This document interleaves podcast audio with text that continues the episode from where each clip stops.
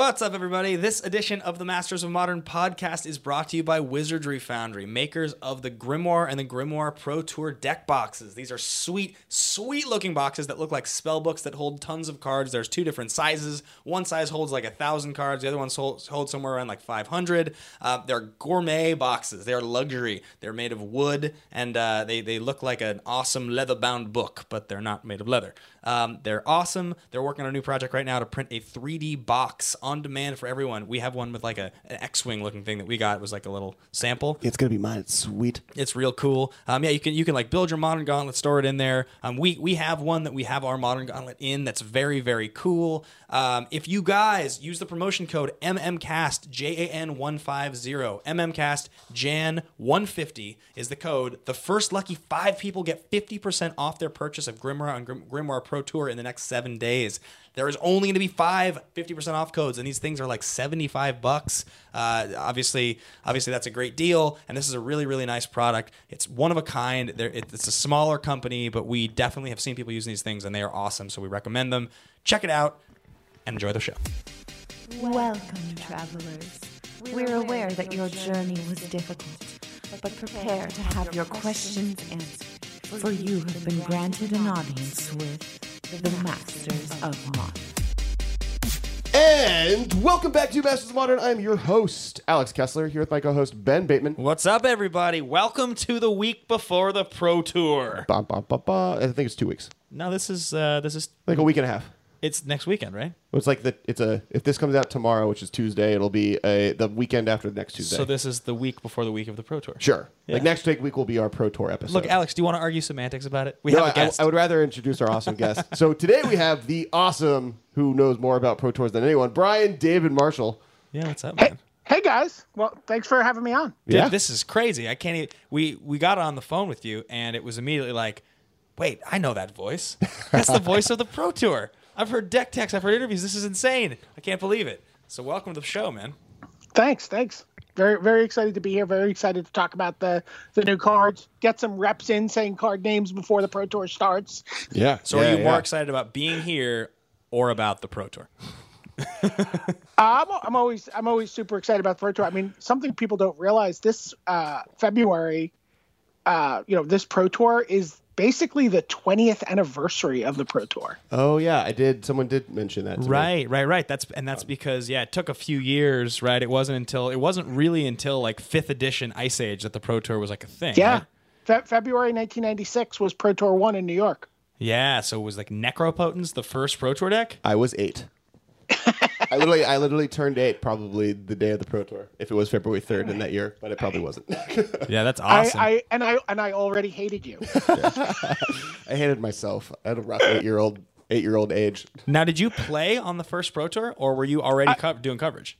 Uh, you know what? I had a store in New York called Neutral Ground. Oh yeah, yeah, I've heard of this. Uh, and so I was uh, my me and my staff. We were we were actually working at the event. Okay, gotcha. Hosting stuff at the store, and you know, just being sort of a, a hub for magic in the in the New York area. Gotcha. Now you, you used to uh, remind me. This is you. I used to read a lot of Mothership articles, and I believe was your story about that you would like go to a Pro Tour and then you'd eat cake. Is that your? Uh... well, so we, we started the tradition at, at Neutral Ground uh, of whenever someone qualified for the Pro Tour from our group, Right. That they had to buy cake for everybody. For they, if they won, they had to buy the cake. If they right, so if you right, if you qualify for the Pro Tour, um, you don't get to the you, no one qualifies for the Pro Tour by themselves, right. right? Like it's it's the hard work of a usually a you know pretty uh, dedicated group of people who are all working together, sharing information, sharing cards, sharing deck lists, you know, sharing draft strategies, whatever it is, right? Like there's and there's and they're cheering you on, right? Like at the end, as you get to to the win that qualifier, there's a bunch of people there who who are sort of sharing in that experience with you, and you reward them for their support and their friendship by buying them cake. That's delicious. I, I mean, who doesn't like cake? Yeah, so we, we started that tradition. Steve Sadin was the first cake buyer Oh, Satan, I love Uh, that. in uh, you know winning a, a PTQ at uh, neutral ground, and and the uh, tradition has actually migrated west to Portland, where Gabe Carleton Barnes, Okay. who is a uh, and you know a an occasional who was an occasional neutral grounder over the years, Right. uh, who has this you know whole Portland Magic draft community that's developed around him out there. Uh, they they've carried that tradition forward. In fact, they made cake playmats Oh, nice. Oh my gosh. with the name of everybody from their group who qualified on the playmat, who has qualified for a pro tour through their little group. It's, so it's a nice tradition. I think everyone should do it. yeah, we should. I think it should just be. I think it should just be a rite of magic passage, like that. When you qualify for the pro tour, you you win an RTQ, you you you know top eight a, a GP. Like you should go home and you should buy everybody in your play group cake. Yeah, it's very yeah. simple. Yeah, I- Masters of Modern listeners, get on that. Start think- buying cake for people. I'm I'm just I'm just as intrigued by your idea of buying cake as I am about just like this idea of like really n- making personalized playmats that don't actually have to just be like the name of a podcast. Like, what if we just like a bunch of us playing at a gra- what if it's like a like a Grand Prix group of us, like eight or ten of us that we're going to we're just like we're gonna make playmats. We're gonna design them specifically for this group that one of us is gonna win this Grand Prix. And you make them, and if no one wins the Grand Prix, who cares? But if one of you does, and you made that playmat, how cool is that? You all sign each other's mats, right? Yeah. Yeah. I mean, but I'm also, I mean, even even if you don't, right? It's like that again. It's that experience, Yeah. that communal experience of going to the event. You know, who who were all the you know people that you met, the artists that you saw there, the you know the tournament organizer, the head judge, the you know there's there's still that communal experience that you could. I mean, I think that's a great idea, actually. You know, regardless of whether or not someone qualifies, just to sort of commemorate that experience. Like we're all going to Grand Prix Vancouver. Let's all make a playmat and go. Yeah, it's so cool. I mean, like that you what you say about the experience, the community. I mean, that's definitely one of the most special parts of Magic. Kessler and I went to GP Vegas this last summer, like most people did, and we uh, I got my first pro point there, and that's that's legitimately the most fun I've ever had at a Magic tournament. Was just that weekend, and just there were so many Magic people and so many tournaments and so many offsite things. It was just it was just awesome. So uh, I, I completely agree. I think very very unmatched special experience. So let me ask you a question you uh you watched that first pro tour from from your store and you, you obviously are watching So I was I was actually there. I was at the event. okay you were vending Yeah, I was. I was at the event. I was working. I was as a, you know as a judge or doing something. I don't even remember now. Well, but pro tours, was- Pro Tours were also open events. back then yeah Like streaming didn't exist in 1996. you could just there go. was an au- there was an audio stream of the Pro Tour in 1996. oh. oh wow i didn't know that was even capable in 96 Yeah, that's impressive it was high tech yeah. um, so let me ask you so in, in observing it then and, and then obviously becoming the, pretty much the premier voice in magic coverage over the last 20 years um, what when you like look at the the way people are qualifying now and rptqs and all this and everything that's happened in between right like would you compare pro tour qualification in 96 to now as like apples and oranges or like apples and the moon like is it just not even the same How do you, how do you what do you think the process was for qualifying for the first Pro Tour? Invitations, maybe? i think it was in i think i read that wasn't it you had to get invited You had to call. that's it There was a call-in number. There was there was there was a small handful of people who were pre-invited. right but for the most part, you just had to call. And for the juniors, I mean, for the seniors division, that filled up in like hours, right? Like they had a limited number of seats and it was gone. But if you were under the age of like 18, I think it was, whatever the juniors cutoff age was, people were able to call in for months to get a spot for that. Well, because juniors, that I mean, it's obviously still a still an initiative by Wizards, but I mean that used to be a, a much, much, much bigger thing because a lot of the guys that are pros now started as juniors, right? They were Right. kids, like at the Yeah, beginning. there's they there's no there's no division for that anymore. But yeah, they they I think when they first started the pro tour, they were a little worried about the idea that like maybe the kids couldn't you know run with the with the you know with the big boys there. which we've, and which uh, we've since learned is nonsense. well, you know the kids who were in the juniors division were Brian Kibler, Bob Maher, Jon Finkel, Steve O'Mahoney Schwartz. Uh, Right. you know, I've never- Patrick Chapin. I've never heard So- of any of those people. yeah, right. yeah. That's crazy. Yeah, you're man. more hard. You're more. You're going to more likely find names that you recognize from the Juniors Pro Tour one than you are from Pro Tour one. That's so cool. So okay, so then you look at all that now, and, and now you know you're the guy who's doing the deck techs, and you're the guy at the Pro Tour every year. What uh, what's your sort of how have you how have you how have you felt about witnessing this Magic coverage initiative that's happened over the last three or four years, and as, as like streaming has really exploded? Uh, you know, you look at esports and how huge. I mean, ESPN just launched their esports division. Like, sort of, what's your feeling on all that, the future of Magic and all that? How do you how do you feel about it? Uh, I mean, it's it's super exciting, right? Like, I, I mean, I think that uh, the the coverage has just grown leaps and bounds at, at the pro tour level. I mean, it's I mean, it's like you know a TV show, right? It's like it's like a you know it, it's like watching to me. I mean, like watching you know network television of a of a sporting event. Yeah, I mean, it's it's it's it's it's pretty insane. Um, you know, there's there's probably a disconnect, right, where the GPs just have not had the same level of resources um, that we get at the Pro Tour. I would love to get every event up to that sort of like, you know, multiple cameras and you know we've got a crew and we've got a sound guy and we've got a you know we've got a producer back there making graphics and um, you know three studios like you know Yeah. but uh, but it's but it's it's actually just been it's been insane it's been really crazy to be a part of and when we get when we hear about how many people are watching it it's you know pretty staggering sort of the number of unique people that will go through the coverage over the course of a weekend it's it's pretty you know amazing to be a part of Now, did I hear correctly? and Maybe, maybe I don't know if you have the statistic in front of you, but GP Vegas, there was something like a million people streaming it over the course of the weekend. Is that true? I I mean I believe you. I you know what I I was at a wedding for GP Vegas. I, Okay. I missed that weekend, so I've like just blanked out.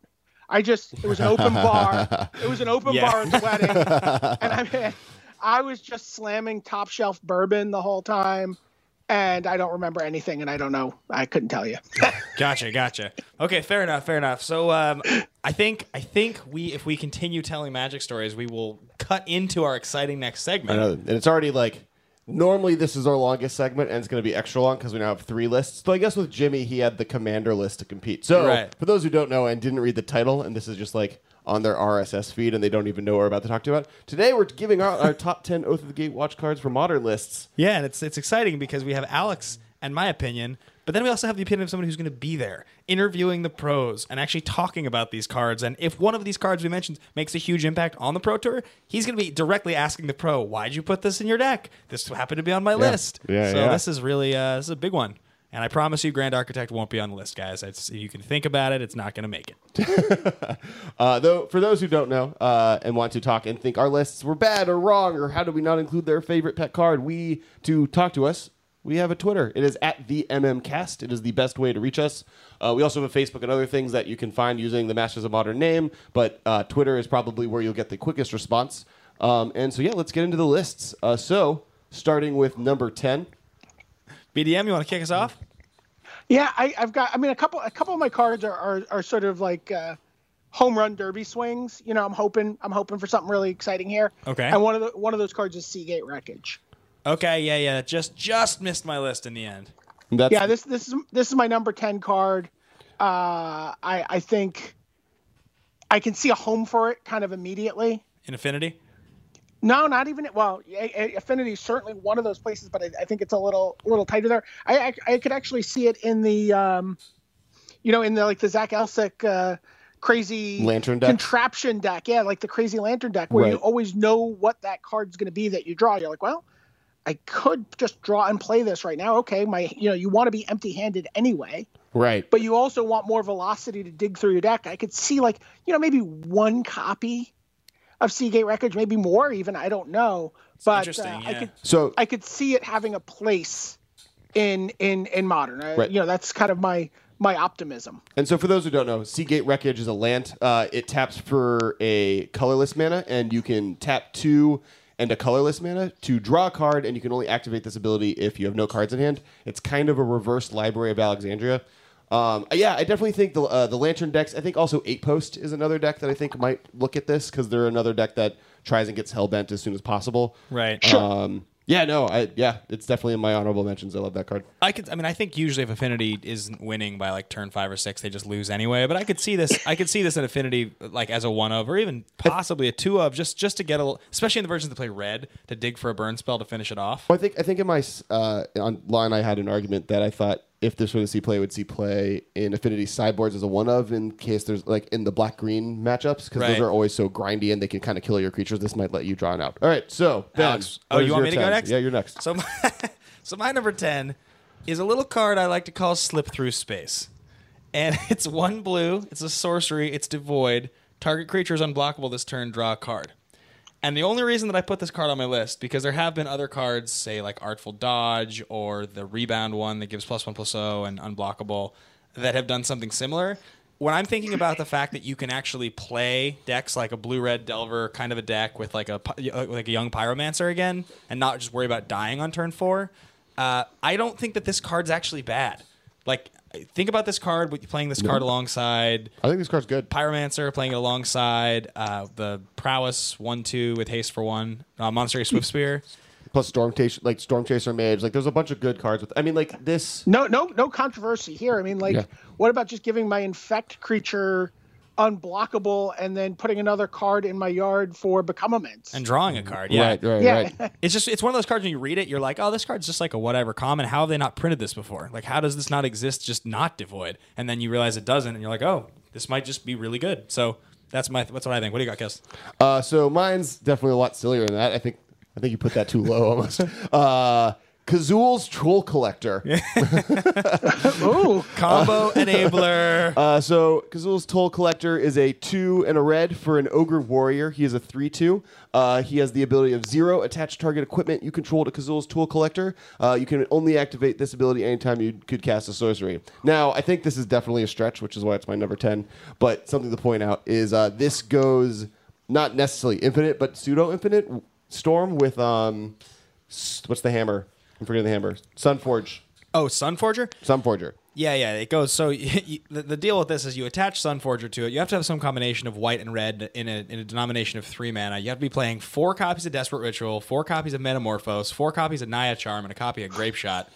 and basically, you can you can go you can do 21 damage in a turn if you untap with this thing attached to Sunforger, and then you unattach it, and then you go nuts. Like it if- doesn't have to be attached. It, it- you attach it for free. You just have to have Sunforger and this in play and untap. with like I think white, white, red, or red, red, white. Yeah, some yeah, combination something of the two. But like, there's yeah, Ch- Chaz uh, Andres posted about it this week, and we retweeted him. It's like pretty hilarious. I mean, if you consider that all those cards have to be in your deck, same with the Toll Collectors and the Sun Forgers, your deck pretty much is just like that's the whole. That's like the whole deck. let's see if I can figure out a different deck with the desperate rituals and the py- and the Mm, metamorphosis and the grape shot. This is the Oh, only way to make it work. Oh, don't, don't I like? There's no chance that like both we and also Patrick Chapin won't try to make this work somehow. he'll try it. He'll definitely proxy it up. Maybe he won't use it, but he'll try it. I'll give t- I'll give ten dollars to the to any any person who top eights the Pro Tour with this in the deck. Yeah, amazing. Uh, take- Is this is this is this the budget seance? yeah, seance this show? is budget seance, and I'm also putting riders on it. It's not like if you play it at the Pro Tour. all right, all right. Number nine. Yeah, what you got? BDM?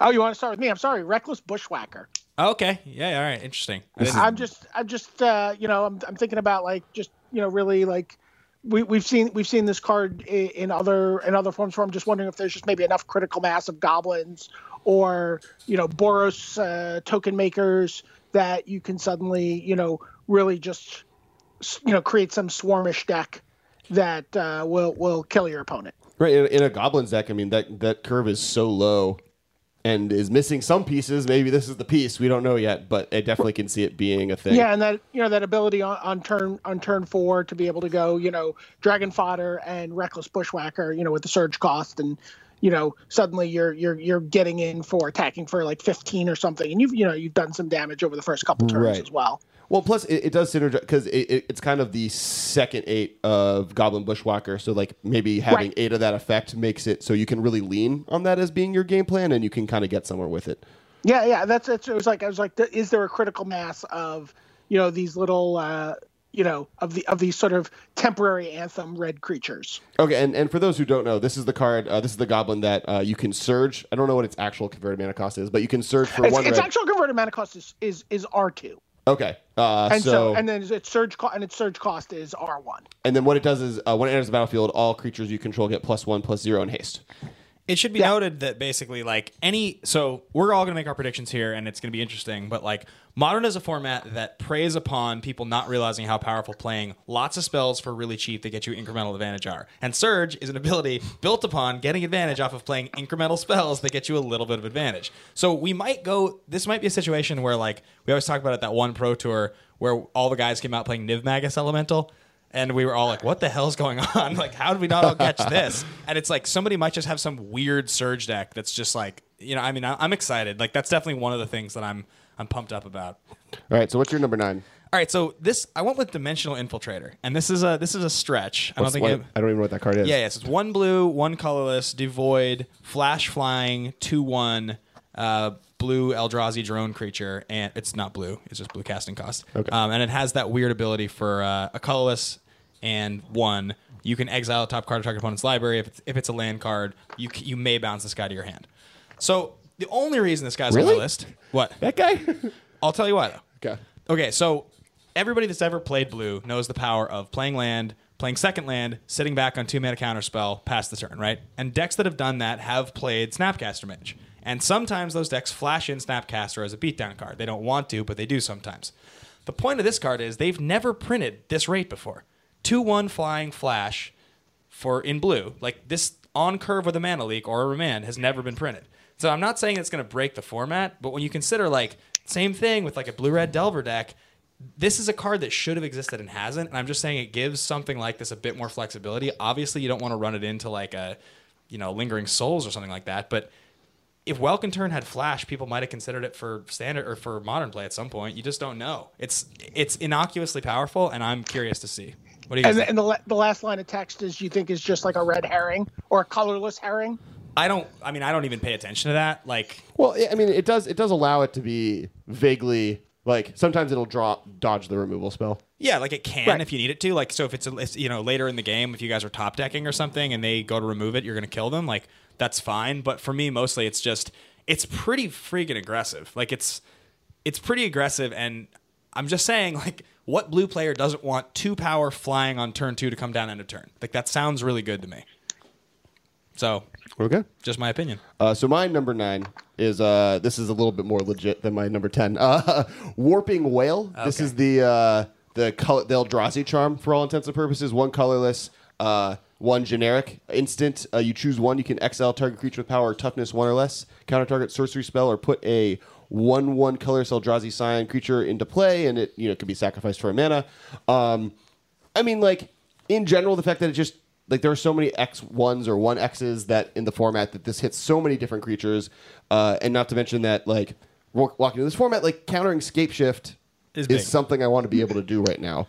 You, Countering- you've just you've just stolen my whole number six here. oh yeah, that'll happen. It happens all around. You'll probably steal some of my early ones. It, it Uh, probably happens more frequently as we go up the list. yes, too. it definitely Yeah. does. Um, The so- reason the reason this card didn't make my list, just for the record, is so the the most important ability is the exile ability, and that's because Vryn's Prodigy has zero zero power. Like zero Vryn's Prodigy, Vendilion Clique, Bob Bob. Yeah, there's like a, there's like a few that are like very played. Deceiver Exarch. I mean, So, so those I was just gonna say it, it, it's go, it went down a little bit after. Yeah, Deceiver. Well, that's why that's why it's my number nine now. If if if Splinter Twin wasn't banned, this would be probably in my top five. But now that that's no longer in the format, it definitely loses some of its its uh, importance in the format. countering a sorcery is fine. Like even even mid game, just countering someone's serum visions is not the worst thing if this thing's stranded in your hand.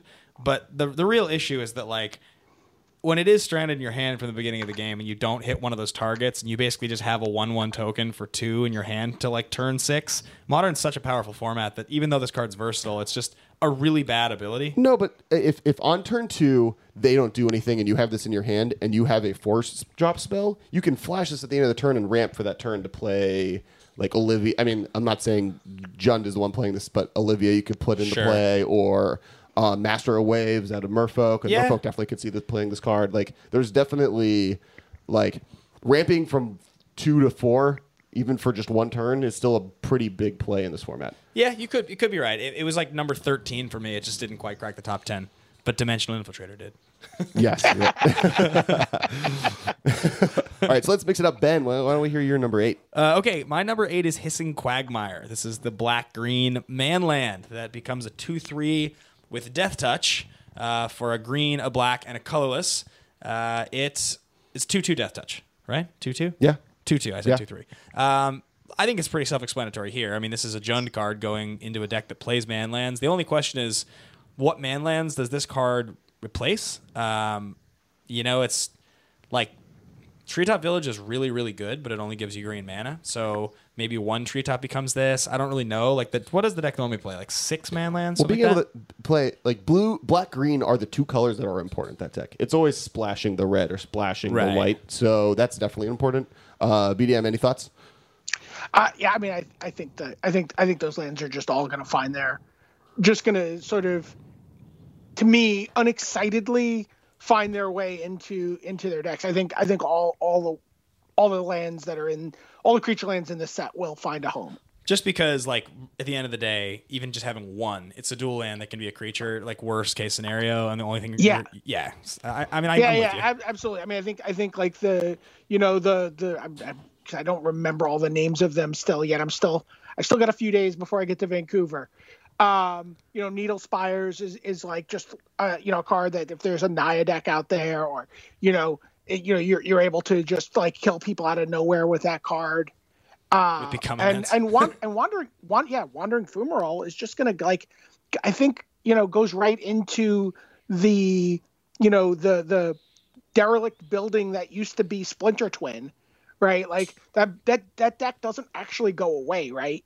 Right, like, right, it's, right. It's still it's still this like blue white red value control deck Right. I mean, that like, just yeah, that just needs to find a way to finish you off. And now it's like, okay, well, we're down to this point where I have this overwhelming hand advantage. You you're just kind of gasping for cards off the top of your deck every turn, and I'm just gonna bash in for four with my wandering fumarole every turn. Yeah, I mean, I, I we were arguing this on the on the cast before, but like I could see it as a possibility. It's just the activation is so expensive is is the only thing, and I get that like the I get it, but it I mean, it's, doesn't. it's four, but like the point is like people are playing Celestial Colonnade Exactly. at five mana, and Yeah. like not every deck has white. This is the blue red version of that. It bashes in for the same amount of damage. Eventually, your opponent doesn't have cards in hand, so it definitely does a lot of work there. I think also like the Grixis control decks, where some of them are playing Liliana. Eventually, you get it so they literally don't have cards in hand, and you can just free roll, start hitting them for four. Which Yeah. Is, um, and this is lightning bolt resistant in the early game. It's good at blocking versus something like um, creeping tar pit. Yeah. This this Or yeah, or treetop village even right. It doesn't get it doesn't get lightning bolted. right. Well, it You can't know, block. It you can't, you, you can you can choose not to let it get lightning bolted anyway. right. You know. Yeah, it's it's it's interesting. I mean, they're like I'm not saying it's horrible. It just it didn't occur to me as a as a home run, but uh, you know, So these are my number sixes. I'm going to save my one little point with hissing quagmire for when we get to number six. But yeah, let's. Uh, I just, yeah, I just I just had all three lands in like the honorable mention section because I just think they're just gonna find their way in, but I don't think that they're you know something to write home about. I, I don't I, I, it's I'm more excited about them than I sound, but I'm just saying you know what I mean. I just I feel like they're not the the sexy part of modern that we want to talk about. right. Sure, fair enough. Uh, all right. So what's your number? Number eight. All right, this one's again, and after this, I swear they get a little more a little more conventional. Inverter of truth. You went with inverter, but how? I went with inverter of truth. All right. What? What? Uh, please, please break it down for everybody. I will tell you what Inverter of Truth does. Inverter of Truth is 2 BB for a creature Eldrazi. It's a mythic rare. It's a 6 6 flyer, and it's devoid. and it has one So- other important line of text. It, it does have another important line of text. Uh, it's four when lines? Inverter Truth when when Inverter of Truth enters battlefield, exile all cards from your library face down, then shuffle all cards from your graveyard into your library. So I, I have uh, t- talk about why you think this is good, but I do have a funny story with this card. Once you're done. I, I think it's I think it's just an exciting card. You think about like the Grisly salvages and the mulches and the uh, even the corpse churn, which is a new card in this set, like that are available to you to um, you know sort of di- start digging through your library, right? Get that kind of velocity going on your cards, and then you know even like let's just imagine a corpse churn, right? At the end of you know it's like you know you've you've you've you know thought scoured yourself and you've done something else you know grisly salvaged on turn two and then you pass the turn and the end of turn three you corpse churn you put three cards into your graveyard and there's an inverter of truth. You pick it up with the corpse churn you untap and you just slam down this six six flyer. And now you have this little curated graveyard. Uh, maybe there's another inverter of truth in there. Like you can just you can just keep it going, and it's just this it's just this kind of cool high pressure card. And uh, you know, assuming you have like thought seizes and uh, Inquisition of Kozilek's in there. You know, you, you have some sort of ability to attack your opponent's hand and to sort of know that those cards are going to come back with a pretty high rate once you've played the inverter, so you can sort of keep your opponent at bay. I don't know. Just it's just an interesting card to me. It's an exciting card to me, and it's the kind of deck I like playing. Is it the kind of card that you think could go into like the Grixis deck as a one of like so so maybe a little mid game because they just loot and Oh, I- play? I, I think that there's I think that there's probably a home for it as a a weird like almost like creature based Gaia's blessing, right? Like where you're saying like I'm just gonna dig through, I'm gonna have all these good cards, all this exciting stuff's gonna happen, and then I'm just gonna all those cards are gonna you know just become my deck. I'm just gonna draw good stuff. I'm gonna draw counter spells, and I'm gonna draw you know cruel ultimatum. I'm gonna draw whatever from this point on, and then I'm just gonna finish you off with this. I think there's a lot of different ways you can go with the card. Well, because it pairs really, really well with with a looters with Jace is amazing, and it also pairs Yeah. really well with cards that delve. So when you delve away all of the things that you don't want to redraw, and then you reshuffle all the things you do want to redraw into your deck, and then all of a sudden your deck is just like nine gas spells. Seems pretty sweet. I don't know. My only question is, Abyssal Persecutor has never been like a modern card that was good. I mean, it's it's once or twice. Now that's also because it's a four mana sorcery speed card, and Splinter Twin used to exist. So you wonder, will would Abyssal Persecutor have possibly been on someone's Well, radar now anyway? now, yeah. Yeah, and that's you know this might be kind of the same thing. Uh, so my only good story with this card is that uh, I traveled to Hong Kong for work, and it was before the actual spoilers were in the app we use. So I just knew what the card was called, and like I like had read it once. I was like, oh, it does something cool, but I read it as. Uh, Inverted Truth enters the battlefield, exile cards from your library, then shuffle your cards from your graveyard into your library, and then sh- put all of those cards exiled from your library into your graveyard. And so spent a good 15, yeah.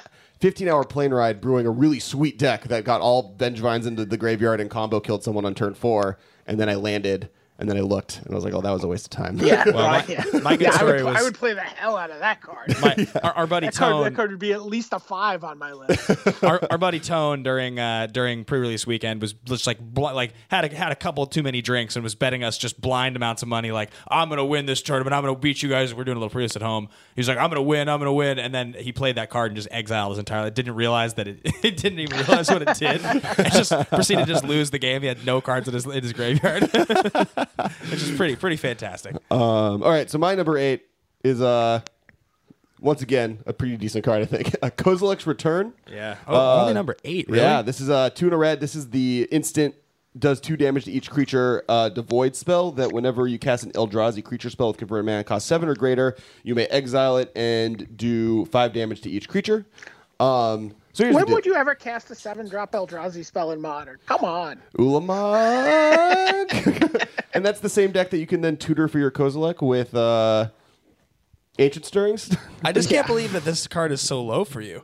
um, I'm a little less high than other people on this card. I, I do think three mana, even at instant speed, is very different than two mana, especially for Tron decks. Right. Like Pyroclasm on turn two is useful because they're not really doing anything on turn two. Turn three is when they're dropping, you know, Oblivion Stone. Oblivion Stone, Karn, or uh, Things that matter. uh, yeah, things that matter. yeah, no, I, I get you. I just like for for me, like when you consider uh, all the cards we're going to talk about on this list, almost every single card on here is from a place of speculation. Whereas like this card is almost hundred percent going to be possibly a four of and probably the best deck or most played deck at the Pro Tour, or at least I at also least the don't front think runner. I also don't think Tron's going to be the best deck in the Pro Tour. That's a it's- different a different preview because like I mean and and uh, Cedric Phillips did a really good article last Friday on this, but Tron is terrible in formats where Affinity, Infect right. uh, are going to show up and, and Burn are going to show up in force, and the Pro Tour is the one tournament where Affinity, Infect, and Burn show up in force. Yeah, well, we'll see. We'll see. So that was wh- who's whose number eight was that? Was it yours? That was mine. Okay, so now we're on number seven. Yeah, we're we're going to get to that card I think a few more times. So yeah, let's let's move on. Uh, Brian, you want to do your number seven? Did, didn't I? Did you both do your number eights? Yes. Mine was Okay. Kozilek Return, and Ben did. So my my, Hurricane my number my number seven's overwhelming denial. Oh, you went with it. So it just it just barely skipped mine. And so okay, so explain explain I, what well, you're funny. thinking. I, I have I have Kozilek's return out just on my outside list. Oh, For the same, in the same probably in the same place.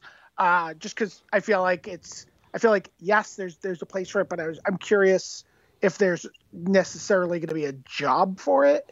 Right, If right, you, right, if you right. know what I'm saying, like I think, but but uh, overwhelming denial is just like we've seen, uh, you know, like counterflux and and and those types of counter spells get into get into modern even right like we saw we saw that in Shaun McLaren's sideboard when he won the pro tour Right. Yeah. Yeah. I mean, the coun- counterflux has always been, and it's and counterflux in scape shift decks especially has always been extremely well placed on curve because once you get to seven, that's exactly what you want anyway. And So this, this is almost strictly better in Scape Shift because of the fact yeah. that like the point is in Scape Shift you're countering the spells after you cast Scape Shift, so Right. you, you've got that surge job down to start countering spells. yeah for, with yeah like actual thi- counter this spells. is this is this is an uncounterable counter at uh at two mana if you're doing two things in one turn Yeah, I mean, I, I was listening to Chapin uh, and Flores on uh, Top Level this week, and they were talking about it a little bit, and they were saying how it's interesting in that sense, but it's also interesting if you just think about like, what if you just play this deck in, a deck or play this card in a deck with like some you know cheap or free instants? Like, what if you just play this in a deck with like Manamorphose, like some kind of a tempo deck, and this deck's just this card's in there with Manamorphose and like gut shots and things like that. It's like, really, how bad is it to Manamorphose into blue blue counterspell? Or like how bad is it really to just like gut shot and then just have blue blue counterspell? If you can get that, like I thought it was kind of an interesting point he made, which is that this this is not just counterspell, which is way too powerful for modern, but it's an uncounterable counterspell. Yeah, You know? yeah. I mean, that's that. I mean, that's the big Lord man, right? And you can still do things like uh, in modern. You know, your opponent casts something. You're like, okay, in response, I'm going to lightning bolt that, and then I'm going to uncounterably counter this on three mana. So speaking of two spells in one turn, I'm gonna I'm gonna jump to my card now, unless Cassie wanted to throw No, no. something on the, the fire there. Um, Jori En Ruin Diver is my number seven. Oh, you put that guy on your list. Yeah, and it's it's prob this one's probably like I mean, he's a he's a pretty decent value engine. Yeah, this one's probably a little bit more like this is a card that I really want to be good. It just seems so awesome. So for those But- who don't know, Jori En Ruin Diver is one blue red. He is a legendary creature, Merfolk Wizard. Whenever you cast your second spell each turn, draw a card, and he's a two three. So yeah, the reason this card's awesome, I mean, it's pretty obvious. You're playing in a format that plays Gitaxian Probe first of all. So like, on turn three, you just play this guy, pay two life, and then draw a card and draw a card. So like right off the bat, like there, there's Sold. there's cards in the format that are just. I mean, you could even if you're playing a deck with this guy, you could even play Noxious Revival in your main deck just to do it, just because like why not? Like you just get back a fetch land and then just draw the fetch land. Like it, it doesn't even matter. You're, you're still getting value as long as you can play free spells. Well, plus I mean, That that seems super sweet to me, actually. Yeah, That right. seems super sweet. it, like the Abbot decks, like the, the there are already decks that are playing um like quad uh Gitaxian Probe, quad um Mishra's Bauble. Mishra's Bauble, just because they're playing Abbot of Keral Keep and they want to be able to just exile that top card and play it on turn two. Like I definitely can see that kind of scene play in those decks. The sweetest use of this card that I've heard is people talking about this gives this gives Merfolk a real reason to splash red, which like is pretty. We've heard like Merfolk splashes X for value. Like I went to that PPTQ over the summer and like jammed collected company into my Merfolk deck. It like wasn't good, but I mean this just seems sweet because it's like you're gonna probably play it in the turn you play it. It's more than likely gonna be a three four. So like that means the turn you play it, they're either gonna kill the Lord that's already in play, but they can't just kill this thing. And then like every turn after that, you just have the possibility of drawing these like dinky little two drops. Probably a creature and a vapor snag turns into a card. You can, I mean, you can splash lightning bolt. Uh, that that seems awesome too, but maybe maybe just complicates the deck. My, my one large amount of haterade for this card, and there's there's some. Uh, A and Merfolk specifically, anything with Aether Vial seems really bad with this card. Yeah, true. B Lightning Bolt, just in general, it doesn't pass Lightning Bolt tests. But the the one comment I do have about it that does make it interesting is before Splinter was banned, I wouldn't I wouldn't even consider this card. But now that it's gone, a sorcery speed two three that for three that like immediately draws you a card becomes a much more interesting beast of a card. yeah, no, it- that's yeah. certainly interesting. All right, who's who's next? Uh, I think I'm number seven. Uh, so my number seven, the big daddy of this set, Mister Kozilek, the Great Distortion. Interesting. I, I did get another card. I didn't it didn't make my list. Uh, so he is eight diamond diamond uh, for a legendary creature Eldrazi. When you cast Kozilek, the Great Distortion, if you have fewer than seven cards in your hand, you draw cards equal to that difference. It has menace, it, and then you can discard a card with converted mana cost X to counter target spell with converted mana cost X, and it is a 12-12. So I think this will probably see at most as a two of in Tron lists or other big mana lists. But the reason I like him is that deck often can run out of cards, and he helps fix that problem. He also kind of just locks out opponents. If you look at that list, the actual converted mana cost like spread in Tron is pretty wide. Yeah, I mean that that like seems one two. It's mostly one two drops, and then there's six and seven drops. But I do think this is a card that we'll see play. He's awesome. Uh, yeah, I'm a fan. What, what do you think, uh, BDM? Uh, I I mean I, he's I have him like kind of like eleventh, twelfth in, in my list. I mean I think I think there's a lot of other, uh, you know, giant scary spaghetti monsters that people are going to want to play. Uh, I think you know he's fighting for for it's like I kind of had him on the outside looking in on my top ten, but Sure. I think he I I think I'm gonna I I fully expect to see this card in play uh early into the constructed rounds of the pro tour Right, like like one of two of. I, I don't think it's any more of that. I think he's comparable to kind of what Emrakul was seeing play in Tron lists, and maybe Yeah. a lot one of each. But I yeah, I definitely think he does very interesting things. The fact that he draws card is the more important thing, and then the fact that he can lock your opponent out of the game at times. Uh, it's definitely an interesting card. Uh, All right, so round six, BDM, go ahead. Uh, my, my, I have I have Warping Wail here. Okay. Uh, so it's a card we've already talked about, and, and it, it's really like you you know uh, I, I expressed all the stuff that you know I feel like it does, and I, I think even even making that one one guy sometimes you know you talked about that idea of like you know ambushing a a snapcaster mage late in the game is is probably going to be fine sometimes. Right, right, right, right. Or even just exiling Snapcaster. Or you could just exile it. Sure, that's that's also true. But uh, either sometimes way, sometimes you cast a one one on turn two in like a counter spell war matchup where nothing's going to get played, and then just that one damage starts chipping away at them. I mean, it's But it's, I, it's certainly think not. that- I think this is a card that just has is is, is a nice little like uh, a nice little utility thing. A utility, you know, knife. It's a scissor. It's a it's a knife. It's a screwdriver. It you know turns into a magnet. It's got a flashlight on it. It does. It, it should be noted. It should be noted. Now, I know we've all talked about this a little bit, but it, generating colorless mana is not just like a given. Like it's being able to play this on turn two means that you probably aren't playing a mana base with just like two fetch lands for shocks. Like that's probably not what you're getting. So your mana base changes and maybe becomes a bit more painful.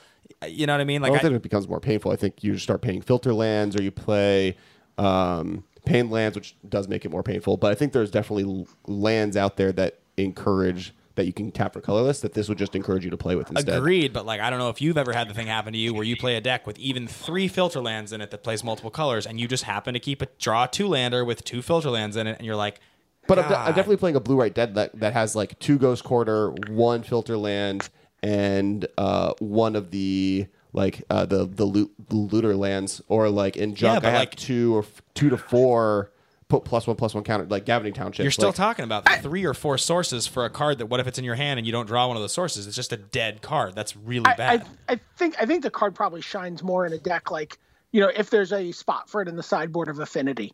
right. Yeah, Yeah, yeah. which I that's- agree which with that. has which has which has so many colorless lands, or even in the infect decks, which have you know Colorless all, you know yeah. You know have have some uh you know lands that are you the know man lands creatures. and yeah. yeah. I, I, I, I, you know, I think I, th- I don't think it's something that you can slap into every deck, but I think I think that the decks there are going to be decks that can support it, and uh, or even you know even you're talking about like Tron decks, or you're talking about uh, Eldrazi decks, Right. Countering- which are which I think are both going to be, you know, pretty reasonable presences at this modern Pro Tour, and uh, they can cast this card very easily if there's something that they really feel like they need to deal with. Like out of a sideboard for affinity, uh, you mentioned that like a lot of the worst cards for affinity are sorceries, yeah, I mean countering some sort of a wrath like effect. or- Shatterstorm or yeah, also countering. I mean, countering some sort of a wrath effect, or also being able to like counter a hand disruption spell mid game in some some cases. Like there, I mean, there are applications. Like I said, split. I mean, Serum Visions is one of the most played cards in the entire format, and there are some games where somebody playing a Serum Visions mid game is going to be the thing that pushes them into position to beat you in top deck mode. And having this card stranded in your hand from the beginning of the game is not the worst thing if that's the case. Like it still it gives you a leg up in that mid game. So And you know, kudos to you if you were able to not just cash it in for a one-one Yeah, while true. you were waiting for your opponent to draw serum visions there. I mean, uh, think about think about this card against blue red decks. Like blue red decks, the velocity going through the deck is so fast that definitely countering a serum visions in one of those decks Oh, yeah, is a no, no, relevant I- thing to be doing. All right, so I'm gonna do my number six, which have also been called before this point. So I'm hoping Ben has a surprise number six placement, but maybe he doesn't. Uh, mine are the two, the two manlands, hissing quagmire and wandering fumarole. I guess theoretically the red white one also is decent. Um, I didn't include that because I do think it's the worst of the three. Uh, the one point that we didn't really talk about, I do want to bring out with hissing quagmire, is that um, this is the best defensive one of all, almost all of these manlands. I think in all like in the full ten because it is really hard to attack into opponent with open mana with a Tarmogoyf if they just have this land in front of them towards the mid to late game. Just the threat that you're just gonna it's just gonna die for three mana is so large that I think it really gives a good defensive stance to decks that are playing green black that they didn't have before. Yeah, I, I think. Uh, yeah, it's. I think the manlands BDM. You put it best. Like they're gonna end up in all the decks just by virtue of that they're new good manlands. Like they're not bad. You know what I mean? Like what? they're, they're- like they're they're good enough. So I mean, some of I guess some of the manlands that are borderline haven't made it, but the ones that produce two colors, it's hard. It's really hard to argue against. Well, I mean, It- like, it's like it's like why you go to Denny's, right? They're open. yeah, yeah, yeah. I'll agree to that. All All right, right. so Ben, you're number six. My Don't let number us down. six is Matter Reshaper. Ooh, Yeah, this card. Now I don't know. I don't really know like where I think this card necessarily fits into the format, but playing it in, I had two copies of it in one of my sealed pools at the pre-release, and I was just blown away by the power level. Like it, it's ve- it's a very deceptively powerful card. I mean, it doesn't. Three, three, three for three is fine, and in this format, three toughness is like not something you really want to have coming down Well, but it's lightning proof in the sense that it kind of replaces itself. totally replaces Yeah, itself. It yeah. either gets you a land or a, a permanent in the right deck. You'll always get a land or a creature or draw a card. I mean, like what if there was just a? I mean, if there was just a three three that said like, if if this card dies, you, you know, look at the top card, have the choice of putting a creature into play or drawing a card. Like, I mean, if that card had been printed, I think it's something we would have talked about at this point. That's what this is. So I'm a little well, surprised. this card compares very favorably to both Coiling Oracle and Solemn Simulacrum. exactly. Agreed. Agreed. Hundred percent. I mean, and uh, when you think about like value three drops that have existed that people play, cards like Kitchen Finks. Um, I mean, this is sort of it's sort of in the same boat, but it's like it's just aggressive and I mean, it's just great. I don't know. I, I think this card's really good. It, it's I don't know where it fits though. Is the only issue, but it's it is really good though. It's going to go into most of my commander decks. I can tell you that. I mean, it, go, it probably goes into the Eldrazi decks people are building, right? I mean, you can't cast it off of colorless, but like they're already doing the Urborg package, and it already plays black in a lot of those decks. So I've heard mono, I've heard of mono black, I've heard of black white. So I don't mind the idea. Like you can get this on turn two, and it like the Eye of Ugin Urborg deal. Like you can also just Yeah. like Eldrazi Temple and a Swamp gets this thing to play on turn two. And I've heard a three three on turn two that replaces itself or draws you a card is pretty darn good in modern. Yeah, no, Yeah. I, I, yeah, I think you're. Good job, good job not letting us down with picking a card that we hadn't heard before. That's like decent as well. Yeah, I I'm, think Reshaper's pretty sweet. happy. All right, so Can I just do number five also right now because I'm so excited about it? Yeah, go for I it. want no one else to say it before me. yeah, yeah. Reality Smasher. Oh, Am I mine- the only one that went with Reality Smasher? Mine's way higher, or not way higher, but mine's higher. I have- Okay. yeah, yeah. It's so sweet. Reality Smasher, the more I've looked at the set and the more I've thought about it, it might just be pound for pound the sweetest card in the set by like a mile. Like it, Describe it to us. I, okay, so it costs one uh, colorless mana plus four generic. Uh, it is a five-five trample haste Eldrazi creature that if a spell, it's a spell, right? Not a spell or ability. Whenever Reality Smasher becomes the target of a spell, an opponent controls counter that spell unless its controller discards a card. Okay, so yeah, like it's it rumbles pretty hard against like Tasigurs and Siege Rhinos. Like it's a five five, which is already just an insane rate.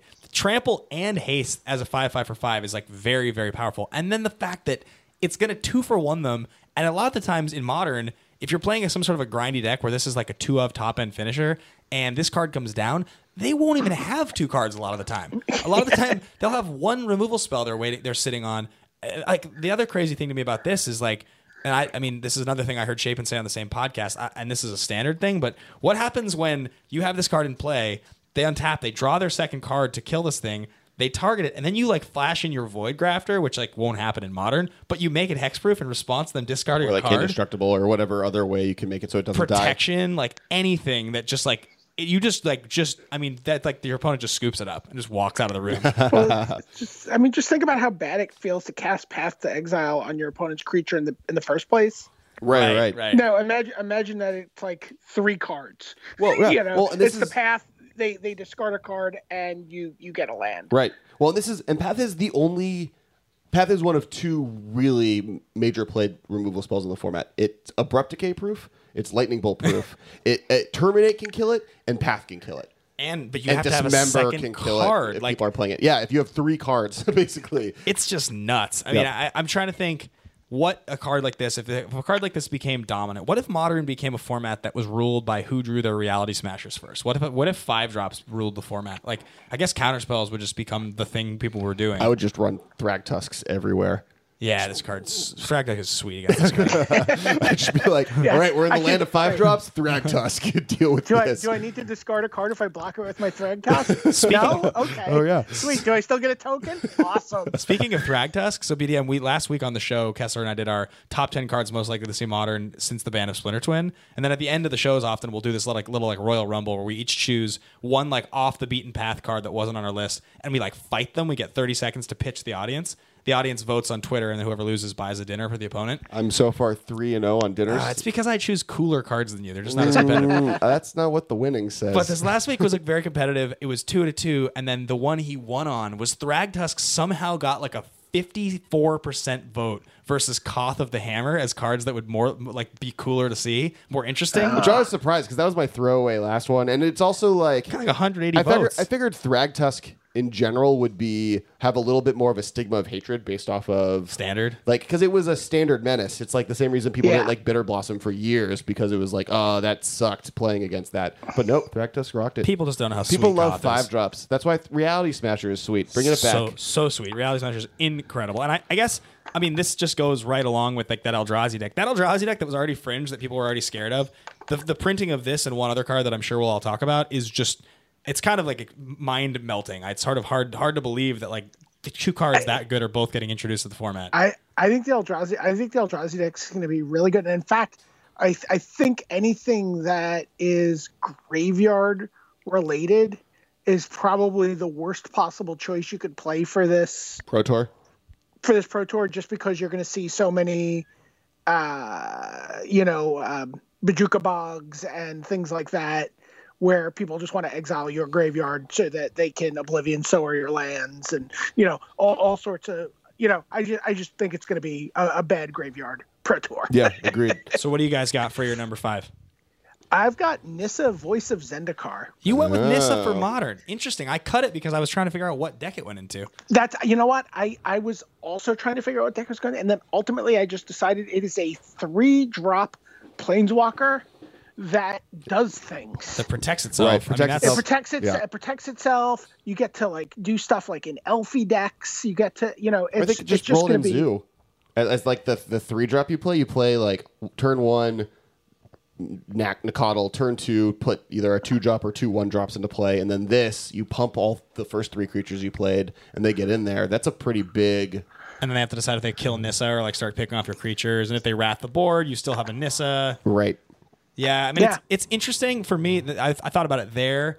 I also thought about it as like an interesting card to try to stick a few copies into Scape Shift, just as like a I'm gonna start plussing this thing up and just like making tokens, and then like if you don't do anything and this game goes too long, I'll just like make all my tokens bigger and attack and just start making more tokens. I don't know. It's like it doesn't really do a whole lot in the deck, but like if you, you could reconfigure that deck to make Nissa work in it, it's not the it's not the worst thing. And any deck that can make that can also make use of that zero one. If you can somehow pump the zero one into a bigger creature, I can definitely see like if you have an equipment or you have you know any type of like other planeswalker that pumps it, or you you know just whatever you have that can. Or if you're Yeah. playing um Gavony Township with if you're playing a green spell, Right. it's pretty I- likely. yeah.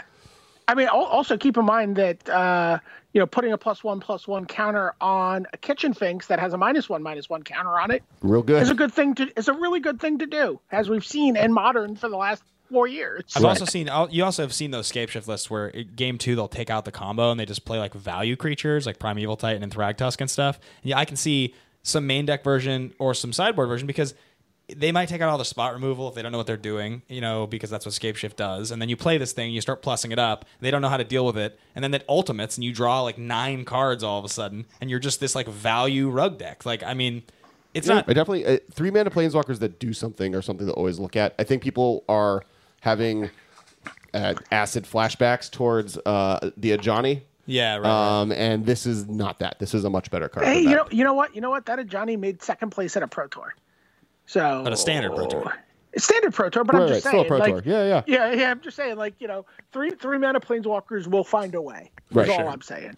Uh, and actually, and moving into my number five, this is relevant, so I'll make this point as a segue. Uh, This is also probably pretty good in junk decks alongside Oath of Nissa, allowing you to get this and Liliana out for That's your mana number saving. five? Yeah, that's my number five. You don't think that Green Pond? I'm not going to tell you where this is on my list, but we, we will get to it. But Green Ponder, like, you don't think that, like, in a format that is just like they had to ban two it's not. Ponders. That's the thing. It's not ponder, and and I think that's why I lower it because people say it and maybe it's like a pet peeve based thing, but. Ponder is one of the reasons Ponder is so good is because it it keeps things on top. You can Yeah, set yeah, up your Ponder- next three turns. This puts Lower it- lowercase ponder. When people refer to a card as being a ponder, they mean it's a one mana deck manipulation spell. true. You get to pick. They the They don't mean that cards. it is literally ponder. Thi- This is. I mean, this is definitely someone a who one mana. green- right, right. As someone who's said green ponder and has taken a lot of sh- a crap for it. Uh, and we can save this maybe to talk because I, I have a feeling it's not both much much higher on both of your lists. yeah, yeah, I will, yeah. I have it a little, a little higher. A little higher. Uh, I will say that that is why it's a little lower. I, I do think it's really good. I do think it is a one green mana anticipate, and I anticipate I think was my top card for the set that that came out in anyways. So I don't have a lot of grand to stand, ground to stand on. You're just Um, forgetting that with well, we'll talk about it a little more in a second. So let's let's move on to number four. Sure. Yeah. Okay. Uh, well, but back to my segue. Oh, yeah. Nissa and Liliana, same deck, hanging out. This lets you find them and get the cast both of them because of the mana fixing. Right. That's Nice, yeah. yes. That's what that was. What that segue is about. All right. So I think we're on to number four. yes. Uh, Storm Chaser Mage. Oh, I have mine higher. Okay. Yeah. I mean, this That, card. that's that's also my number four. Okay. oh, yeah. well, perfect. All right, you guys talk and I'll this card's pretty bonkers. I mean, it's like I won't say like who, but one of one of the pros that we know that we, we were talking to a little bit had, had told me that his team was was looking at this card a little bit, um, and uh, you know it's it's like I mean obviously among like other cards, but one of the cards that was that was like making sense in this new deck, and it's uh it's pretty it's pretty good. Here, it's already been proven that prowess is a very good mechanic. yeah, I, and, and this this card already saw some play this past weekend in standard. I mean it's just good. I like think it, I think it's all play in modern. I think there was a Temur Del, uh, Temur Delver list that did well, and I thought I saw this in it. I might be wrong. yeah, I mean, yeah, it- maybe, maybe that's what it is. I was I was relying largely on Twitter for my for my updates. But uh, but yeah, no, I think I think this card's great. I think that you can, you know, you have great creatures at one, two, and three in some sort of red red blue uh, prowess deck. I mean, we Dragonauts doesn't really have prowess, but you know, Right, right. Well, and, and plus, I mean, like in reality, you can play one drop, play like play Serum Visions on turn one, play this on turn two, and then like just hold up mana and start just poking off creatures. It does a really good Delver mutation just gets in there quick. It's uh, it's once again another good spell with the Gitaxian probes and Mishra's baubles and Yeah, exactly. Like uh, these are all in the kind of the same family. That uh, Yeah, it's definitely could- an you could just- interesting place. you could just put Abbot Keral Keep in the same deck, right? Yeah, like you yeah. talking Totally. about the Abbot decks that were doing all those things. I mean, get I would say get your foil now. Like this, I mean, may, maybe maybe once some more packs have been opened, it'll be e- you know it'll be a little easier. But I mean, this is one of those those long term cards where it's pretty hard to imagine this card in eternal formats not being just like always an option for people to play. So the Yeah. you know, at an uncommon gold card like in a small set, I think you know get your foils once they once they go down a little bit. But I think it's going to be an expensive card long term. So uh, yeah, right, my number four, a very different card, Goblin Dark Dwellers. you went with Goblin Dark Dwellers Yep. that high. Uh, so this is a three red red goblin menace. When Goblin Dark Dwellers enters the battlefield, you may cast target instant or sorcery card with converted mana cost three or less from your graveyard without paying the mana cost. If that card would be put in your graveyard this turn, exiled instead. Four four. So it's pseudo red Snapcaster Mage. for a Right. three drop. Uh, one of the main things For a I do five have it here for a five drop. One of the main things I do have it here for is the fact that it casts Boom Bust Right. um, which is a deck that has been do- like apparently through moto testing and streaming, it's been doing actually pretty decently, and that ability is pretty strong right now. Especially as we were talking about, m- man lands or lands in general moving forward are really important at this pro tour, and so boom bust in general is decent, and then into this later where you just get this curve topper. I do think a we've mentioned before, five drops are now a thing to look at. Right. Five drops are no longer out of the question. I think in this format, I think they're still problematic because you still have infect affinity. They're still the decks that kill you on turn four, not just blatantly kill you like in, uh, Splinter Twin did. But I think a four four menace for four is also just kind of generally on curve. That's really aggressive as a spell For five. For for five. Yeah, I mean, my only thing with this card, because I, again, I was talking about this card in, in our Highlander format we always play as a possibility, and I, I think it's powerful. Like, there's no doubt. You know, red doesn't really get access to an effect as powerful as this usually. But the thing is, five mana in modern, even without Splinter Twin, is it's a tall order. I mean, it's it's getting you a more selective version of what a Bloodbraid Elf was doing, and that card got banned. But it's also five instead of four. But it's a four-four, difficult to block in a format where people generally don't have a bunch of creatures on the board. It it doesn't die to Well, lightning diff- bolt. diff- di- difficult to block, difficult to cast, right? Like, I mean, Doesn't doesn't attack True, until true, true, turn true, true. six. I mean, like you have to. Well, no, but that, that turn six, you've already cast it. it, it you gain value when it comes in. You're ga- So- like you gain a lot of value by getting a free spell. just playing it. Yeah. you you you, al- you already mentioned Boom Bust, but I mean, also there's also Molten Rain in Modern, right? Like, Yeah. Right, you, right. you know, there there have been red blue, uh, you know, Magnivore decks that have you know succeeded in in, in past larger formats, and you know, the, the, this card you know becomes acidic slime in that deck, right? It becomes a four four. Yeah, yeah, yeah. You know, it becomes an acidic slime meets Indrik Stomp Howler. You know, it's four four five that just happens to take out a land or take out all the lands. Yep. Yeah, no, I mean, there's um, that the, the land destruction deck in modern has been like a thing that's talked about forever, and I, I was on that corner a lot over the summer trying to when Tron was getting so big.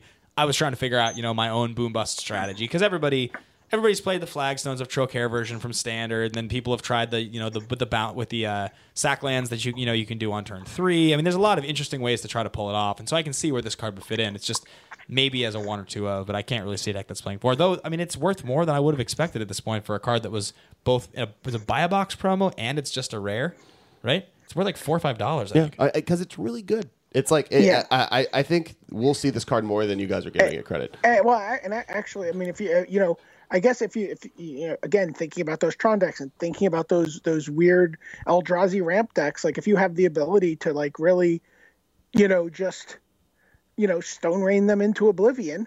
Right. What are they gonna like? Like right now, this format, Scapeshift is a deck that's high on everyone's radar.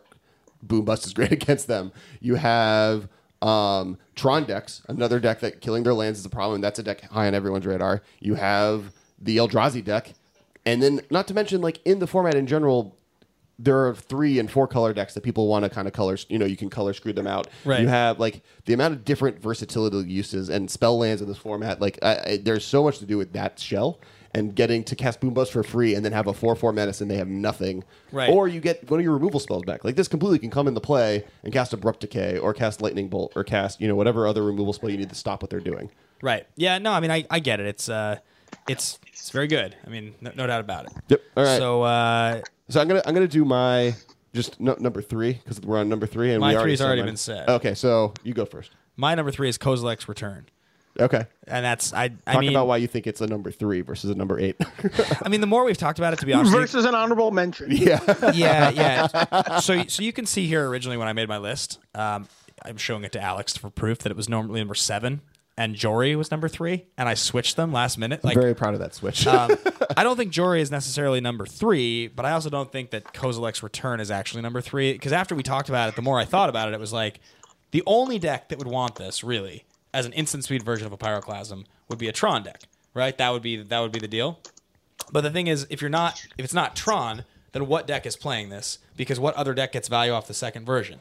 And if you're not going to get value off the second version, then why aren't you really just playing Pyroclasm? Because despite the fact that it's an instant, nobody plays Volcanic Fallout. I mean, like, Does the Eldrazi decks play a seven drop? uh, I mean, they play big creatures, right? They play a I couple think big I creatures. think they cop out at five though. Yeah, I don't. I can't oh, think the of another Eldrazi deck. decks, not Tron. Yeah, Um, yeah. yeah. So I, you know, I again, I could be wrong. Like my initial inclination on this card is this was the most expensive card, you know, from pre-order when we when the set was spoiled. So it makes me think that if I was to drop it super low, I'm missing something. Because generally speaking, the most expensive card in pre-order when it's not a planeswalker is a card that's probably going to be pretty good, but uh, maybe not for modern. Maybe it's just we could be wrong. St- Tron could be huge, and this card could be huge in it. We will see. Um, I don't think I need to defend it. What do you guys have at number three? I, I have Thought-Knot Seer. Only oh, number nice. three. Mine's higher than that too. My, it's number two for me. Uh, it might- Okay. uh, no, mine's not number two either. I wonder what it is.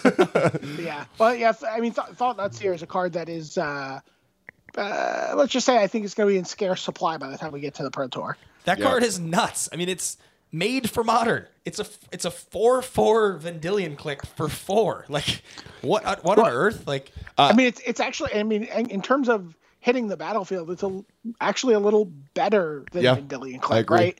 It Because they don't better. get another. They don't. Well, they also don't get a card immediately right. when when you do it, right? Like there's sometimes you're like, oh, okay, Vendilion Clique you, and you're like, they're like, take a card, and you're like, oh, cool, I drew some other card that I like. Right. you right. know like uh, you know you you replace that card uh, and you know usually it's not good enough and you die to the Vendilion Clique but you know sometimes you find your card a little sooner And also- this this they actually have to deal with this to get their card back Also, to like- get a card back V Clique like historically, you know, and I mean this is in legacy this happens more often, but like modern as well, it happens a pretty fair amount. Cast Vendilion Clique, okay, before ability resolves, bolt your Clique. It's like that's a standard thing that happens, and, and with this card, lightning bolt's not going to do much. Nor It's is lightning proof, Nor proof. is abrupt decay. Yeah, we just talked about how being abrupt decay proof and lightning bolt proof is like really good in the format. Well, one of the reasons I think pod was an actual problem was because it cost four mana, not three mana. Yeah, I mean Like, it's it's uh and this card's going to be pretty pretty nuts. And again, once again in those Eldrazi decks we talked about that a Reality Smasher, this was the other card in like the whole the whole notion that like a deck that was already creeping up people's lists is scary is just is getting Thought-Knot Seer and Reality Smasher just added to the format. Are you nuts? you know you know it feels a little bit like the Eldrazi deck is becoming the the I mean maybe you just said this and I'm just repeating you did you say becoming the affinity deck No, but I I think we we called last week on the or I called last week in the podcast that by next Pro Tour, Eye of Ugin will be banned 100. percent Like that's my that's my bold prediction now. Oh yeah, I, I've seen I've seen a couple of other people say. it. Corbin Hosler's also said that a couple times. Right. Uh, and I mean, it it seems like it's going to be a gross a gross card. Uh, but I mean, it feels like there's just this like critical mass Yeah. Well, uh, of, of these of these really really good cards that are hard to deal with and just make your opponent's life miserable if they don't deal with them. Right, Right. and- you know, it's just like damned if you do, damned if you don't kind of cards. makes you feel like you wonder if they're trying to construct if maybe part of the point of the Splinter Twin ban was to move modern towards a format that's a little more just like we're gonna make three, four, and five more powerful, more powerful than you guys can possibly imagine, and you're not gonna be able to argue that that combo decks and aggro decks are the best things because these cards we're printing are so good. Man, I'm liking this Molten Rain deck more and more. well, I mean, like, I'm only half kidding. I know. I, hey, there's a reason I put it in my top five. It's my number four, is because that deck seems sweet. But I mean, my uh, Thought-Knot Seer. If you haven't realized, is my number one. Uh, a first off, this is a two drop. In, in Half, half, like a third of the time in the with Eldrazi deck, Ugin and Temple, yeah, with- which is insane. The other thing is just like this. or Ugin and Urborg, both. Uh, Ugin Urborg doesn't because you don't get free colorless. It's a three drop. Oh, yeah, yeah, yeah. Yeah, yeah. It's a three drop. But beyond that, like Ugin Temple. my yeah. biggest complaint, I think, of the Splinter Twin ban is the mix up the format. They wanted to mix it up to get the thing so you'd have something in this set from the new set Right. in the in the Pro Tour. But I think that was already going to happen. I think this deck was built to do well in this Pro Tour, and I think Splinter Twin was probably a decent matchup because of Thought-Knot Seer. yeah, And now that's just not going to be a Interesting. thing. And What- I Warping didn't Well, was right? Like warp, warp, Warping Wail also does a little bit of work for that for that Right. matchup. Yeah, agreed. And so like it, it's it's a deck that I think already was well positioned to mix up the format, and now I like I'm afraid it might be just too good, and that's why the Ugin ban is being talked about, and we'll see at the Pro Tour. And War, I mean, Warping Wail in a lot of ways does feel like a card that is design was designed at the time. It was designed to be good against the modern that we saw at the time it was being designed. So when Splinter Twin was just like the deck, and it was like the only deck, it's like okay, well, this you know this card exiles the two pieces of creature combo, so as well as just like being generally you know pretty versatile. And it's funny that now we have it and we don't need it anymore against Splinter Twin. Right. Yeah. oh, so interesting. Officially, my entire list has been spoiled. But all right, uh, has everyone done their number? Th- oh, my number three. My number three is Reality Smasher. Okay, we've talked about that. 'Cause Sweet. It's gonna smash realities. it's gonna be sweet.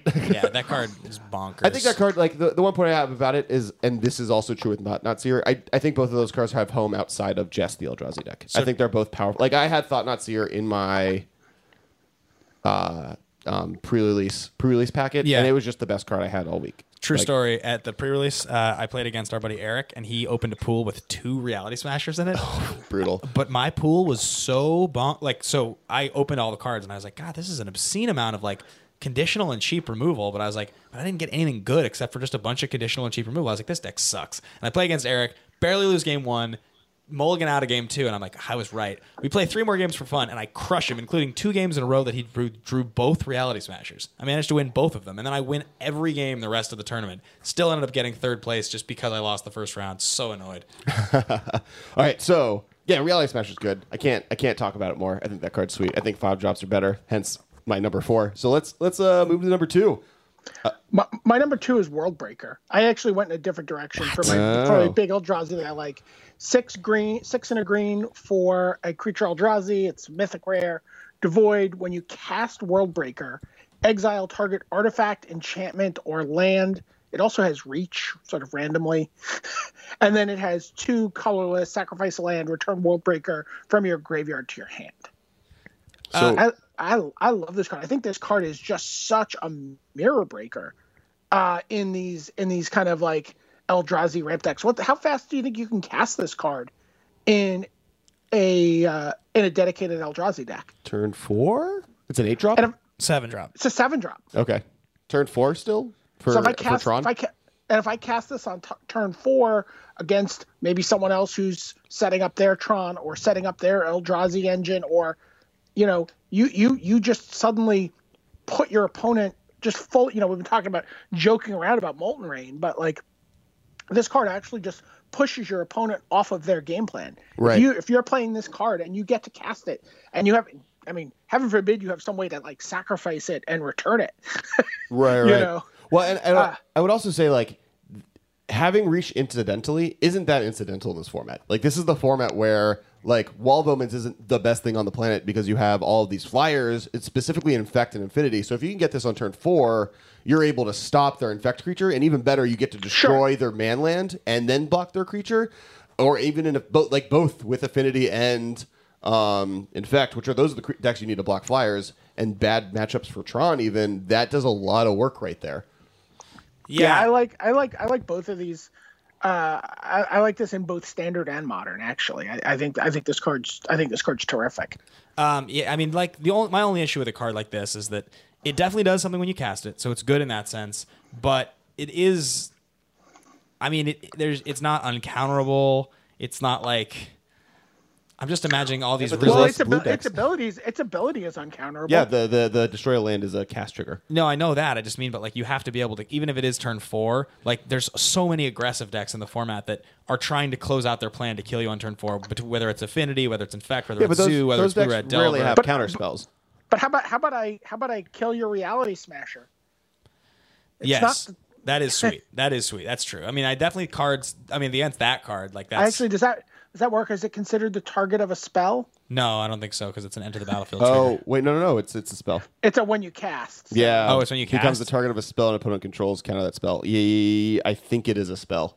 Hmm, okay. interesting. But it's when so when you cast is when you get the ability. Yeah, yeah. Oh, interesting. So So that's, that's- so you get it no matter if it's countered, and the, so like against decks with counter magic, it removes a land or does the thing you want it to Yeah. do, and against decks with creatures, the ones that are attacking you, they generally don't have counter spells. Like Right. Infect's not going to counter this because they don't have remand or anything. So this comes down and then blocks their attacker and blows up their man land. That's a big game. I, I, I thinking about it, I like this card a lot more than I did when reading it. right. Yeah, yeah. I, I, I think I think this card this card's very exciting, and I think if we are heading into a world of, you know, like big mana colorless decks or green black Eldrazi decks and Tron decks, that I think this is a card that actually just uh, lets you still do what you do, and also can put your opponent off their game. Yeah, I mean, it, we'll, we'll see. This is this is definitely of, of all the ones you've talked about when you said you wanted some of these are home run hitters. This is one that sounds to me like this is reaching for a home run. And if you're right, this will be the most. You'll, you'll be able to say at the Pro Tour. I was on a podcast just a couple days ago talking about this is my number two card at the Pro Tour. It's on record. I called it. Uh, you know, I I have a hard time believing it, but I'm I don't know, man. I mean, it is a powerful fact. I didn't realize it was when you cast it, so that's uh, that changes the game. The more you know. All right, what's your number? What's your number two? Uh, my number two was Thought-Knot Seer. Oh, okay. I All right. think I think you said all yours, and I think BDM and I pretty clearly have the same number one, unless unless you just did you not include Oath of Nissa? No, okay, so let's let's do our number two. Finish number two. Mine's Storm Storm Chaser Mage. You have to give the exact layout. Oh, sorry, do a I thought- countdown. yeah. Don't ruin the countdown. so my, bad. number two is Storm Chaser Mage. Yep. Uh, we talked about it already. It's really good. It's super sweet. yeah. Like, there's obviously a Temur like deck that's already built. That's prowessy and great. That, that that Temur deck, that's the one that plays like Rancor, right? And it plays like yeah, I'd play one Rancor with this. That seems sweet. I, or, or like Yeah. a two of Rancor. oh, and Keen Sense doesn't it play Keen Sense? I thought I saw I thought I saw that that deck plays Keen Sense. It The- does, right? Keen Sense is Blue blue curio- or green curiosity. Oh, maybe. I guess it would have just might as well Because just they can play. just play the blue curiosity, can't they? Yeah, it's true. It's true. I, I don't know why I thought that. I thought Uh, somebody streaming it. It seems The awesome blue though. the blue keen sense. yeah. Um, yeah, no, the deck's awesome. I definitely like. I'm gonna slide this in. I have the prowess white version. I think I'm just gonna make the, the green version and slide it in. All right, so So number one, number one So- on my list is Oath of Nissa. What is your number one, BDM? Yeah, my number one is also Oath of. I think this is the, the most ready-made card for the Pro Tour. Yeah, I mean, it's just for me the reason this goes in at number one is just like, okay, there's a, there's a few things that immediately come to mind, right? So this is a you talk about Jund or you talk about Abzan, either one of those mid range decks that will be a force. It always is. They're always good. This is a legendary enchantment, so it's going to dig on turn one. It's going to make casting your Liliana on turn three easier. It's also going to mean that when it blows, when one blows up the other because of legendary rule, it still triggers and it makes your Tarmogoyf bigger in a deck that normally doesn't have an enchantment to make your Tarmogoyf bigger, which is very interesting on its own. It's another it's like another card selection spell of three cards that you can play on turn 1 that right now all we really have is Serum Visions that is good um, but it's you know like But it doesn't go into either of the two decks you just described. and on and on top of that Serum Visions is the I think is the single most played card in modern that or like Lightning Bolt no, no, it's it's lightning bolt path serum visions. Okay, so- Inquisition of Kozilek. it's in the top three. Spellskite? Spellskite, Spellskite, Spellskite. Yeah, no, it's it. I mean, the fact that this is printed is like one of those one of those things where you're like, it doesn't seem that powerful. Like it doesn't seem like just over the top. It just seems like so completely a card that will be tried out in. Like this gives this gives you the ability to game plan so many different shells for rogue brews you want to come up with. That's the other cool thing. It's another one drop. I I mean, I just I just think that's awesome. What do you think? Yeah, it, let, it lets you play turn two Tybalt, right? Off of a, a green Yeah. mana Yeah. turn one, man. This is like, what what more could you want? Uh, no, I, I love it. I mean, I, I'm I'm super I'm super excited about this card. This was my preview card actually for for Daily MTG. Oh, really? And uh, you know I, I definitely feel like we've seen all the cool toys that blue used to get uh, shifting into green right like you know we when was the last what was the last ponder you know that was printed for blue Uh, preordained was the last one that got printed, and that was like Yeah. four or five years ago. Anticipate Yeah. costs two though. Sure. so like but- to, to get to get a, a single mana deck manipulation spell in green like this uh, that that also just has all this incidental value that you already alluded to in in modern you know like the ability to just go oh i don't really care what lands i have. I'm going to play my liliana the veil on turn three right. I guess the is, last, is just spectacular I guess the last unofficial one, the last like we'll, we'll call it a point five, was either anticipate or thought scour because even though Scott thought scour didn't, yeah, that's that's It- is my favorite it doesn't- Thought Scour is my favorite of those cards it doesn't technically have card selection, but it sort of does. Yeah, and, yeah. The like, only way the only way I could like Oath of Nissa anymore is if it put those cards you didn't pick into your graveyard. Are Oh, you in man. Kessler Kindred Spirits? Are you like are you like the dredge? Like you love to fill your graveyard I guy? mean, I I I play I so the year uh, Brad Nelson and David Ochoa made the top eight of U.S. Nationals playing Vengevine right. was because I somehow bamboozled them into playing my deck. Oh yeah. Vengevine, I think, is Alex's single favorite card ever. That was my like first tier. I, mean, I guess it was tier two, but tier one deck I ever built. I had that Dredgevine li- list built. I was so happy. That was- yeah, that was that was like my my jam. I played that uh, incessantly. I I love it. I love anything with things going to the graveyard. I mean, spider spawning is obviously like my favorite card. I played spider spawning in standard. I have a spider spawning. I, I have a spider spawning commander deck. Like I just love uh, graveyard shenanigans. Dude, speaking of spider spawning, I played an Innistrad draft the other night at a local store. Uh, they just opened some boxes of it, and a bunch of these people that didn't know the format. One guy across the table did, and he got two spider spawnings, and he was trying to make that deck. But the beauty of it was, not only did I open Mayor of Avabruck, which is like my single favorite card of the Bloodline Keeper to open in the whole set, some guy across the table, like to one to the right of the spider spawn guys, opens a foil uh, Daybreak Ranger, and it makes four passes around the table and makes its way to me in my green white Wow. humans deck, which had like you know basic like I, I opened all three drops in pack one. I was like, oh, this deck must not be open. Pack two, I open Mare, and I get past five two drops in a row. Gatstaf Shepherd, you know the one the, the one one that flips into a three three. Like just an awesome awesome deck. Two travel preparations. It was so much fun. and And then you just and then you just lost to someone gnawing to the bone for forty. No, no, I think I ended up losing in the finals to the guy that had the uh, the invisible stalker, you know, flight uh, butcher's cleaver deck. Oh yeah, yeah, of course, yeah, yeah, yeah. Yeah, which was like it was really close. It was like one turn, but you know, whatever. Yeah. So, once again, I'm going to bring up Oath of Nissa. Lets you cast Nissa and Liliana in the same deck. Yeah. Dropping the mic. No, that was my five.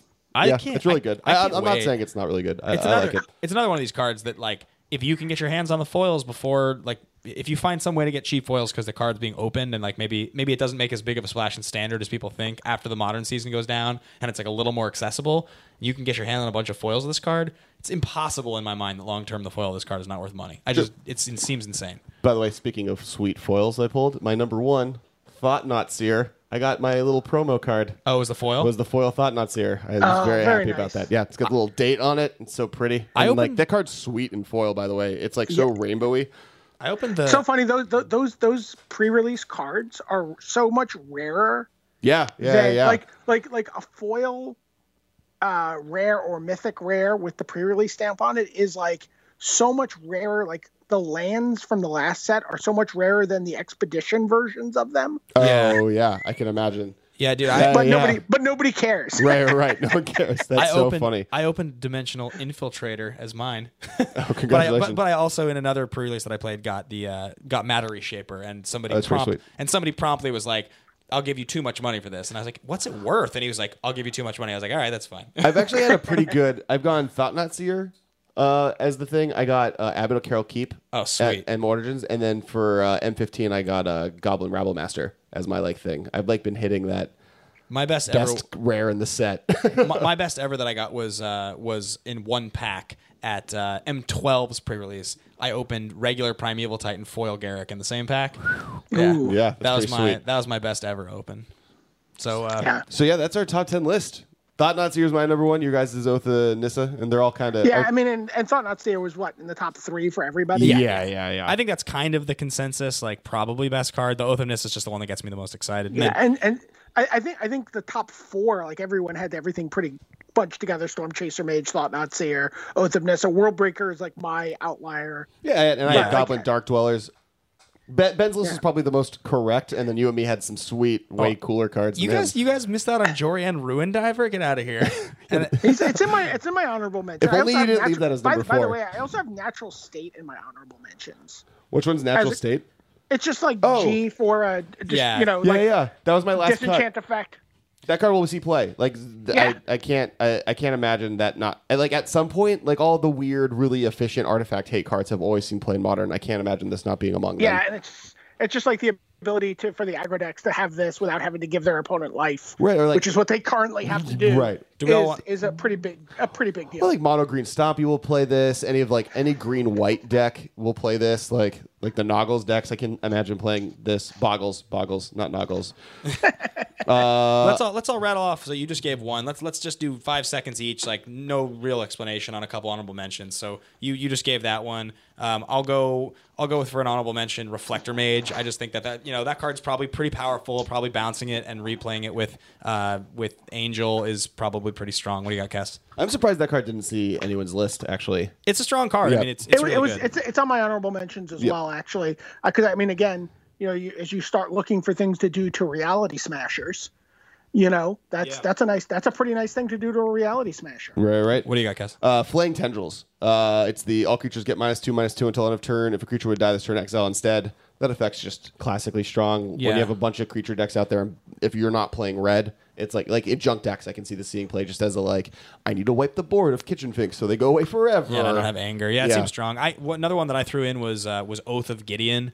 Um, it's it's yeah it- I love that card It's really Yeah. interesting. I mean, the, the reason it's really interesting it's it's twofold. So number one, obviously, like there's a lot of pretty aggressive decks in the format that, like, let's just say you're on the play and you can get two one ones as part of your strategy to block. That's fine. Like you don't really care if they both die the next turn blocking. But then the most important thing is that there's tons of format of planeswalkers that are powerful. That if you play them in extra loyalty, it's like a game changer. Like they can ultimate that turn, or I, I, I think this card's better than people are giving it credit to. Uh, I mean, mo- standards for sure, and then in modern, I can see it just because like it does the two things you want when in a Planeswalker Super Friends deck. It comes down turn three, so before most Planeswalkers come down, it then protects the Planeswalkers you play next, and it makes them way better. Yeah, you just I mean like I'm not going to just like just start running through planeswalkers, but if you think about like all of these different planeswalkers that are always like borderline playable, but you're like, "Oh, I can't do it for X, Y, or Z reason." Just the fact that they come down on 4. I mean, everybody knows like if you play, you know, Architect of Thought and it comes down on 5, like it's significantly better,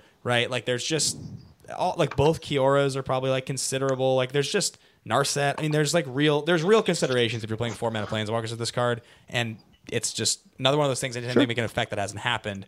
I mean, I, I want to know really quickly, by the way, guys, just like I know I know we laughed about it, but like, do you disagree that like the the notion that dimensional infiltrators rate not having existed until now is no, no, I'm, I'm, I'm serious. I want I'm to talk about my one weird pick, and I want you to tell me how great it is. It was at the beginning, bec- and so we were moving on. I'm just curious because, like, I've stated this to a few people, and most people have sort of scratched their head, and I'm wondering, like, why am I am I just seeing this totally incorrectly?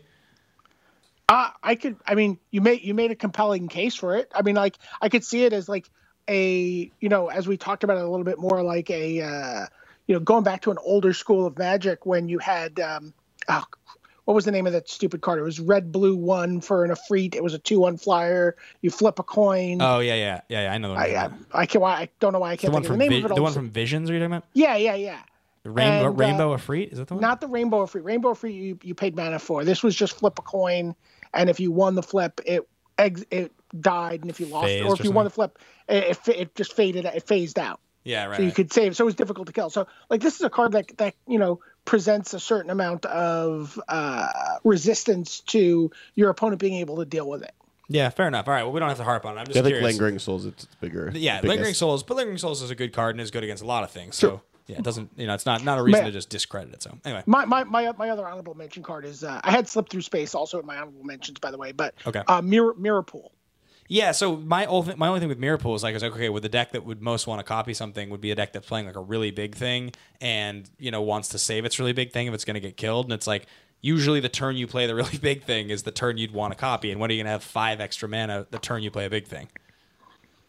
So- yeah, I was thinking about stuff like though with Delve, like if it's a murderous cut or something like that, where I think I think there's there's there's there's going to be cards that you can find that can. Uh, I mean, it's definitely a sweet, powerful card. It's a really Yeah. powerful I'm like, land. I'm definitely gonna put it in a lot of EDH decks. I I mean I yeah I definitely want to you know do it to a treasure cruise in standard. Yeah, Seems that so sounds sweet. awesome. Right, Oh, the five man. mana draw six. Oh man, Yeah, seems good. Um, all right, well that wraps up our uh, our top ten cards most likely to see play at Pro Tour Oath of the Gatewatch on the Masters of Modern podcast. oh, I have a weird honorable mention really quick. All right, Eldrazi Displacer. Oh, yeah, that's two and such a a white sweet card. Uh, and then it's devoid, and then you have two in a div- uh, colorless. You can exile another target creature, then return the battlefield under its owner's control.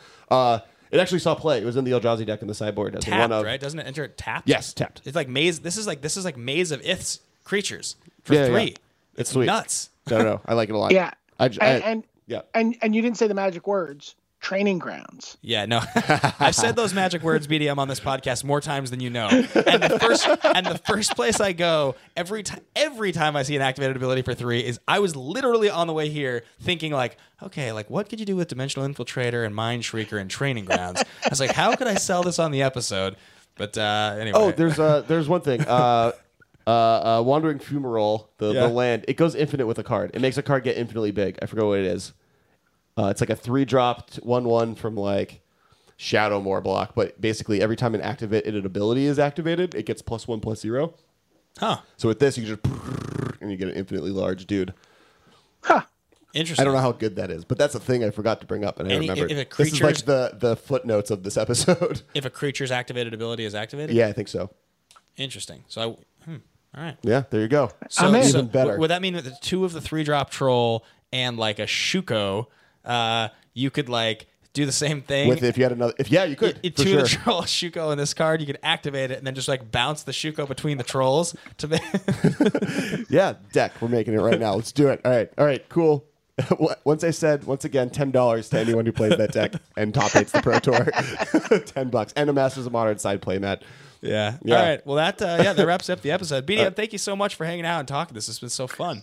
Oh, my, my pleasure. My pleasure. I hope uh, I hope a couple of these cards uh, make their way to the top eight uh, at the Pro Tour in a couple days. Yeah, well, me hopefully, too. Hopefully, we'll have a good laugh about it uh, next time we talk to you on here. Uh, in the meantime, uh, eh, what, what are you working on? What can you tell the folks about?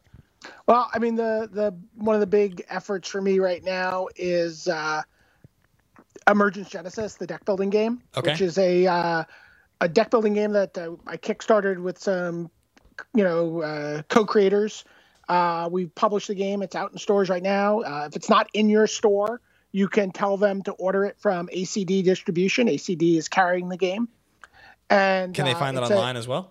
they can find it online. Uh, Channel Fireball carries it. Uh, cool Stuff Inc. carries it. We sell it on our page at urbanislandgames.com. All right. Uh, and uh, you know, it's it's definitely out there. It's a lot of fun. It's getting really great reviews. It is uh, the fusion of my two great passions in life, which is games and comics. I worked with um, some real comic book artists who do work at Marvel and DC on a lot of mainstream titles to create this superhero universe of characters that I invented um, to create this game world. That's, That's awesome. And uh, yeah, and it's it's something that uh, I'm I'm really excited about. and I'm really proud of, and uh, you know, I just uh, you know been trying to get the word out about it. So you know, if you know if you played it, if you've seen it, you know, you want to go on the Board Game Geek and give us a uh, give us a review. That's awesome. Uh, you know, and if you go into your local game store, you go, hey, how come you don't have Brian's game? Yeah, yeah. That's that's super helpful. we should go yell. We'll go yell at them at Heidi Ho tomorrow if they don't have it. Um, yeah. Uh, and uh, how do we find you on Twitter, the internets? Where do how do they find I, you? I am uh, I'm at Top Eight Games. Uh, pretty easy to find me. Uh, I'm I'm always there talking about TV, food, uh, panda bears, anything. You know, all the time on Twitter. I'm pretty pretty engaged. Are you a big TV guy? Uh, I I love I, I talk about TV. Wait, I watch so much TV. It's What's, like, I've your killed favorite I've show right killed now? so many novels. What's your favorite I show right should have now? written. Uh wow. Right now I'm I'm enjoying the hell out of Sense8 Okay, yes, which which I had which I hadn't watched. Uh, I loved it, but the, the big show for me this year was Fargo. Yeah, Fargo was. I, you know, I worked the I worked the premiere. Uh, I interviewed a bunch of folks on that show, and uh, this is this is my favorite story from that premiere. Uh, there's an actor named Bokeem Woodbine. Um, Yeah, and he's, he's great. yeah, he's great. So so Bokeem's coming down the carpet, and he he comes up to me, and I'm like, dude, I am so excited to talk to you. He's like, oh, cool, man, thank you so much. Everybody's wanting to talk to Patrick Wilson, Kirsten Dunst, and I'm like, you have a role in one of my all-time favorite movies. You're never gonna guess. He's like, and he's totally taken aback because I'm way too excited. And he's like, what what movie's that, man? And I'm like, Almost Heroes. You played Jonah, Chris Farley's last movie. You were amazing. And he's like, and he just looks at this look of disbelief. And he's like, I did not think you were going to say that movie, man. That is uh, proceeded to be like one of my best interviews I've ever gotten. It's hilarious. He couldn't stop laughing. So yeah, Fargo's great. Uh, yeah, that's awesome. All right, now, and to remind all of you guys, uh, make sure to follow us on Twitter. We are at the MMCast. I am personally at Kes Wiley. I'm at Ben Bateman Media. And make sure to check out our sister podcast, The Command Zone. They do awesome Commander content. They're super sweet. Yeah, they're great. Uh, BDM, thanks so much, man. We'll we'll uh, shout you out with this, and and uh, good luck at the Pro Tour, man. I hope I hope uh, World Breaker is the card you want it to be. uh, we'll, we'll be we'll be I mean, my, my I've got I've got my money on Oath of Nissa. I've only got world I've only got World Breaker to place. yeah. So- we'll, do, we'll we, be- do, we, do we want a gentleman's bet uh, that uh, the if if what's what's Jorel? What was your oh Jori En Ruin Jori Diver? and World Breaker or uh, what was mine?